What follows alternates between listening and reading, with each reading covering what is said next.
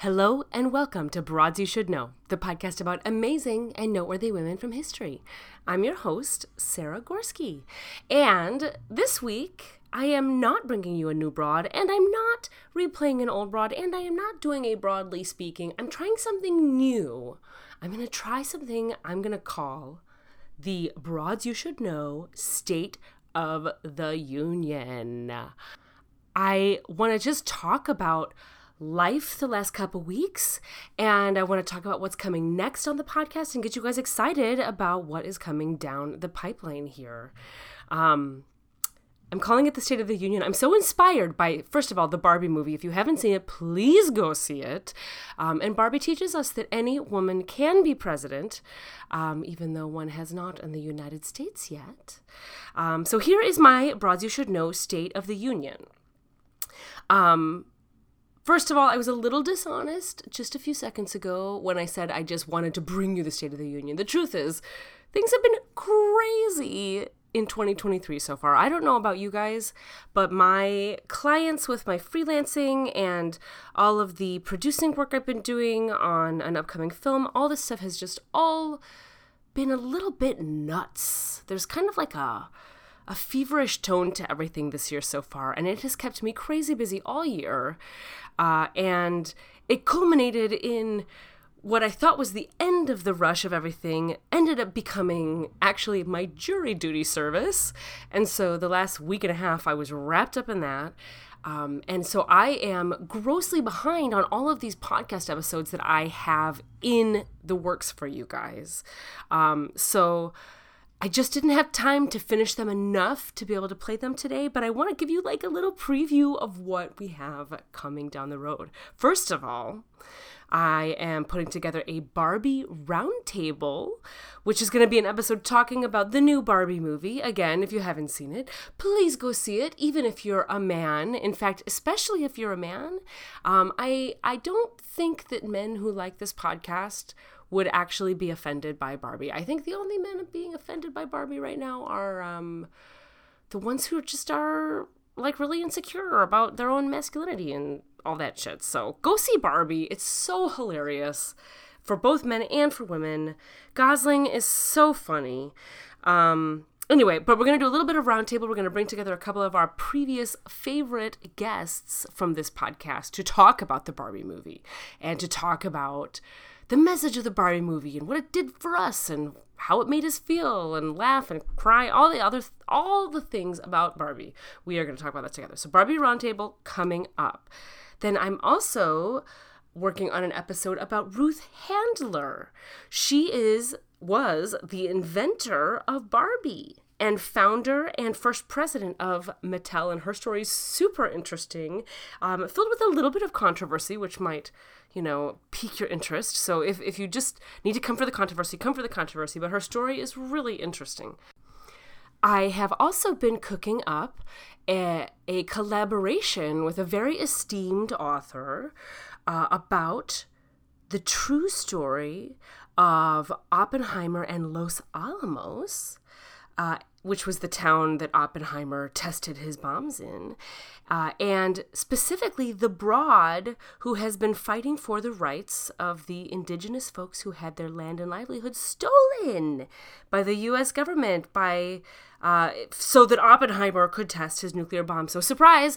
The spoiler for that episode is that that was not an uninhabited area, quote, uninhabited area. Um, indigenous people were living there. Um, and I have been connecting with um, a woman whose family is from there. She's from there.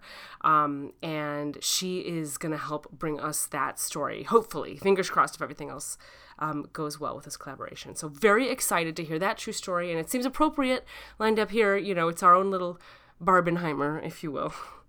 Um, and then I'm also cooking up an episode for you on Elizabeth Packard. I think I've said her name a few times on this podcast. She's actually the broad who kind of inspired um, this the the crazy women series we did earlier in this year um, and she is a very interesting woman as well from the 1800s and her husband commits her to an insane asylum because she's ornery and doesn't listen to him or argues with him and doesn't believe the things he believes. Her story is also really interesting, not just about uh, her time in the asylum, but also what she did after it. Super fascinating. I'm actually reading a book on it right now, but I haven't finished it yet. So as soon as I'm done with it, an episode is coming your way, and I hope you're really excited about that episode because I think it's going to be a really good one. Um, and then um, that brings us kind of through probably the end of the summer. And in the fall, uh, we are going to dig into another little mini series I'm putting together. And this time, we're going to be looking at women they called witches. Super excited. I have been working on this episode, at least mentally, um, since I visited Salem uh, last year and that's going to be a part of the miniseries. Um, but very excited to dig into some some witchy women. So I'm excited to bring you all of these things coming in the next couple of months. It's going to be great. Um, I also just want to talk like, what's the point of having a podcast if you can't share some of the intense experiences, especially if you are a podcast that prides itself in being social justice related and equality related and adjacent.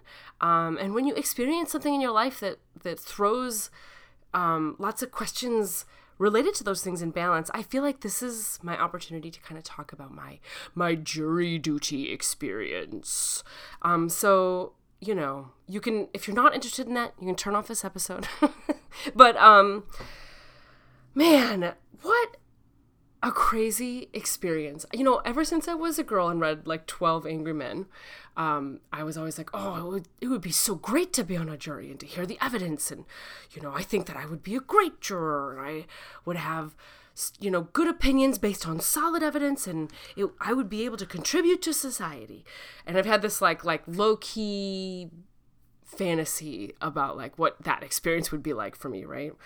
Um, so about one and a half months ago, when I got my jury summoned, uh, uh, the jury summons that they send you in the mail that's like, hey, you might be on a jury this particular week, so call in this night. I was really excited to get the summons. Um, I got it uh, right before the pandemic. I got a summons as well, and I went and I sat in this little room for like four days. It was basically like a holding pen that had Wi Fi, and they never called me in to be selected. And so I just kind of sat there every day and worked on work reg- regular day job work. Um, and then I went home and I never served. But this time, um, when I got there, they told us that in Los Angeles, at least post pandemic, everything has changed. And now, when you get called in, there's no holding pen. You just go right into selection. Um, so they call my name, and I'm juror number one for the first batch of the day.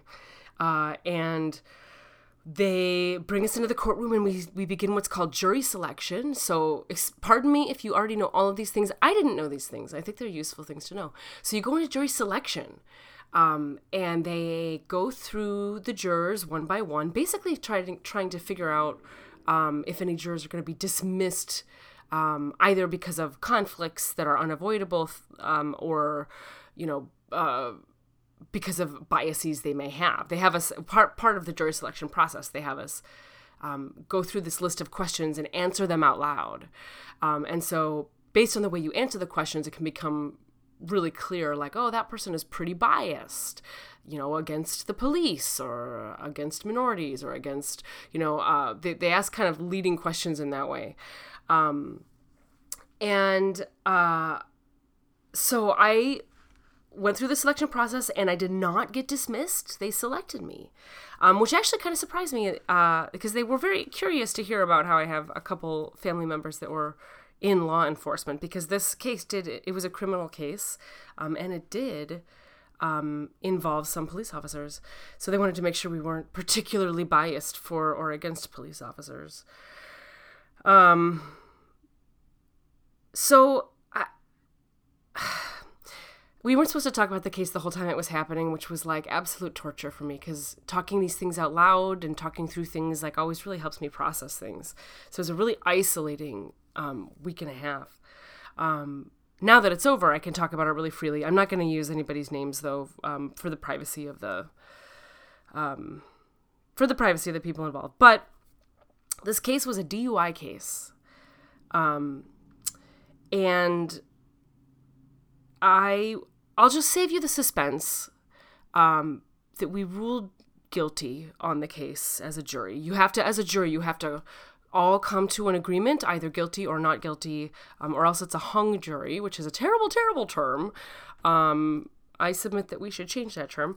Um, and then uh, in the case of a hung jury, which is basically an undecided or a split a split jury, what they do is they just bring in a new jury and they start the case all over again and bring in the witnesses all over again and do it all over again. Um,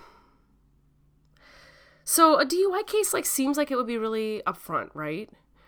And it seems like it would be something that, that would be really easy to rule on um, especially because the the um, defendant had blown breathalyzer tests and the and the breathalyzer results were pretty damning, right? Um, but here's the thing, and here's the reason that I am kind of fucked up from this case. Um, this person was pulled over. Um, I guess I'll just say he because I don't think I can stop myself from uh, saying he, uh, he was pulled over by the police who had been following him for 90 seconds because of a broken tail light. And this gentleman pulls into his driveway. Driveway, he's home. And then the police begin, quote, begin their DUI investigation, which means they ask him a question and they start to give him the field sobriety test. And then at the end of all those things, they give him the breathalyzer. All of those things, which also he could have said no to, um, but I, I, think he just didn't know to. Um, and, and this man, I should also say, like, he, he is. I live in Los Angeles, and um, he lives in Los Angeles. We all live in Los Angeles. This is a Los Angeles County case. And um, he is a, a minority and he did not speak English. He spoke only Spanish. Um, and it was a broken taillight and he pulled into his own driveway when they start the investigation and then when they do this quote field investigation um, they give him all these tests um, and they are one of the officers who's like the head dui tester guy. Does not speak spanish but his partner um, they're two motorcycle cops. His partner does speak some spanish i guess. Um, i wasn't clear if he was super fluent or just spoke some, but uh, as we can see, like in the translation that's given to us, it, there's like a transcript, so we can see the translation of the Spanish. Um, it's like really clear that the the instructions on the tests are all like half translated, and they also call this man a pendejo. Um, and for those of you who don't speak Spanish, pendejo means idiot, stupid. It's like calling somebody stupid. And it just is so, so obvious in the course of the evidence and watching the videos for this case, all the, all the evidence we see and the witnesses we hear, it's just like really fucking clear that this was a case of, of racial discrimination. That, like, he was pulled over for a tail light and because he looked Mexican and he was Mexican. And, and, it is it was like I, you know we, we're hearing this evidence and we get to the jury room and like we're not allowed to talk. Jury's not allowed to talk at all until deliberations begin. So after the evidence has all been presented and the lawyers do their closing arguments then only then can can we begin for the very first time to talk about this case together. Um, and from the get go, like everybody in the room acknowledged, like, well, this guy, this is like racial profiling. Like, this guy was pulled over. Like, if he was a white boy in a BMW, this would not have happened. He was already home when he was pulled over. Um, and yet, like, the, the legal system is, it doesn't allow the jury to to do anything except consider the charge the exact charges that are being pressed uh, and and, and so we can't even like call the judge and say this is this is they had no reasonable cause to search him and to investigate him. This case is is void or whatever. We can't say that. Like all that we can do is is we can say here were the two charges brought against this guy. Did the the prosecutor prove beyond a reasonable doubt is their favorite term that those charges that that the defendant is guilty. And if there is a reasonable doubt, then it's you have to vote not guilty. But there's no space to to question that fucking shit.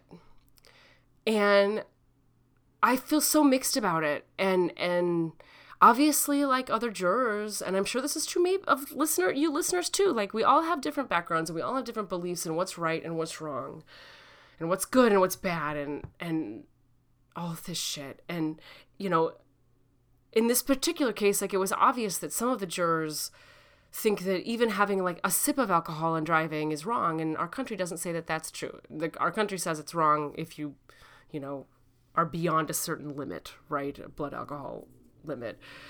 And and yet these other people were were casting such judgment that he even had drunk and drive at all. And and you know i'm a person who has a beer and drives um and have done that before and things have been fine and it, was really difficult to have those discussions with people when we all come from such different angles and different belief systems and different um yeah and and even though i felt like my fellow jurors saw this racial profiling they weren't they weren't willing enough to to kind of try to go with me down a pathway that I felt like we could. I there were two charges, and one of them was for driving under the influence, and one of them was for driving with a blood alcohol uh, um, at or above 0.08 percent. And so the under the influence is it's like kind of a vague description and what does that mean and and was the you know the way he was driving unsafe is like a part of it that's not the legal i don't have the language in front of me we read it 500 times in that room but um i felt like there was some leeway with that and i felt like the field sobriety tests weren't done well and they they were done by racist cops and i was like you know what i don't I think that we, you know, could go not guilty on that charge because I don't think that the prosecutor proved that to me. And I really held my ground for a really, really, really long time. Um, we deliberated, we started deliberations um, uh, basically right after lunch on Friday, and we did not finish. And so we came back on Monday and we deliberated all day. Um, and a lot of it was me. I like, especially on Monday, I was that person that was holding out. Um, and it got to this point where like I was like, oh god, I could feel it all sliding. I could feel it all sliding away from me and like the possibility of of at least like doing the only form of justice we could do, which was to find the holes in the prosecutor's case and at least get this guy off of one of the charges, not two, because we couldn't get him off. I couldn't figure out how to get him out of the second charge because his breath tests were too da- were too damning, and you can't really fight science because um, science is science. Science is facts, right? Um, so I fought and I fought for this guy, and and at the end of the day, I I just could like I I just couldn't see a, a way to get everyone over to my side, and I also couldn't even see the benefit of the hung jury, and I like at the end I changed I changed and and we did guilty, and I you know as we were arguing and arguing, I just like I couldn't even help it. I was like fucking sobbing in the jury room. And I just told my fellow jurors, I was like, this does not feel like justice. Like, we are here as a jury to bring justice to this room, and all that's brought against this man is injustice. And racial profiling is like the shining, shiningest example of injustice, right? And it was really rough. Um, and I you know, you guys know me, I cry on this podcast half the time. And I so I cried in deliberations and then I cried as we were reading out the fucking the fucking finding of guilty. And then of course, you know, they made each of us go around one at a time and verify that our vil- our vote was in fact guilty, which felt like torture to me and I was crying through the whole thing of it and and then on the way home, I called my mom and I told her all about it because it was the first time I could talk to anybody about it. And I just still feel messed up from it. I feel like my faith um, in the system, like the fact that that case even went through and even got to us, doesn't make any sense to me. And um, yeah, I don't know. So, uh, you know, I know I, I guess I, I, I don't know. I appreciate you guys if you're still listening, hanging in here with me, because obviously my thoughts are like still gelling on it. Um, but I felt like I wanted to like share that story with you guys because we talk a lot about justice and law and the laws that were made against you know the women on this podcast and how things went down. And we always think oh well we're, we're more sophisticated now. We don't like have these same issues anymore. We can't commit a woman because her husband doesn't like her.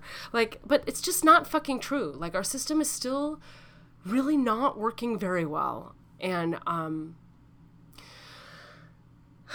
my only comfort well two comforts um i think my two comforts is is that even though my other jurors i couldn't come around to my way of thinking i did have a few of them tell, tell me that they were really impressed at at me and the ground i held and the arguments i made um, secretly, I'm hoping that they go home to their significant others and get yelled at for making the wrong choice. Although that's obviously just probably a fantasy. That probably didn't happen. But um, my other comfort is is from one of my friends who happens to work for the DA, not on this particular case. Um, but she works for the district attorney, and she said that this this man's punishment probably won't be too severe, and that he'll likely be able to do some classes and and things, and eventually get his record expunged. And I do really hope, you know, I really hope that's it, and I really hope he doesn't like lose his license and his job and his livelihood um, because that is like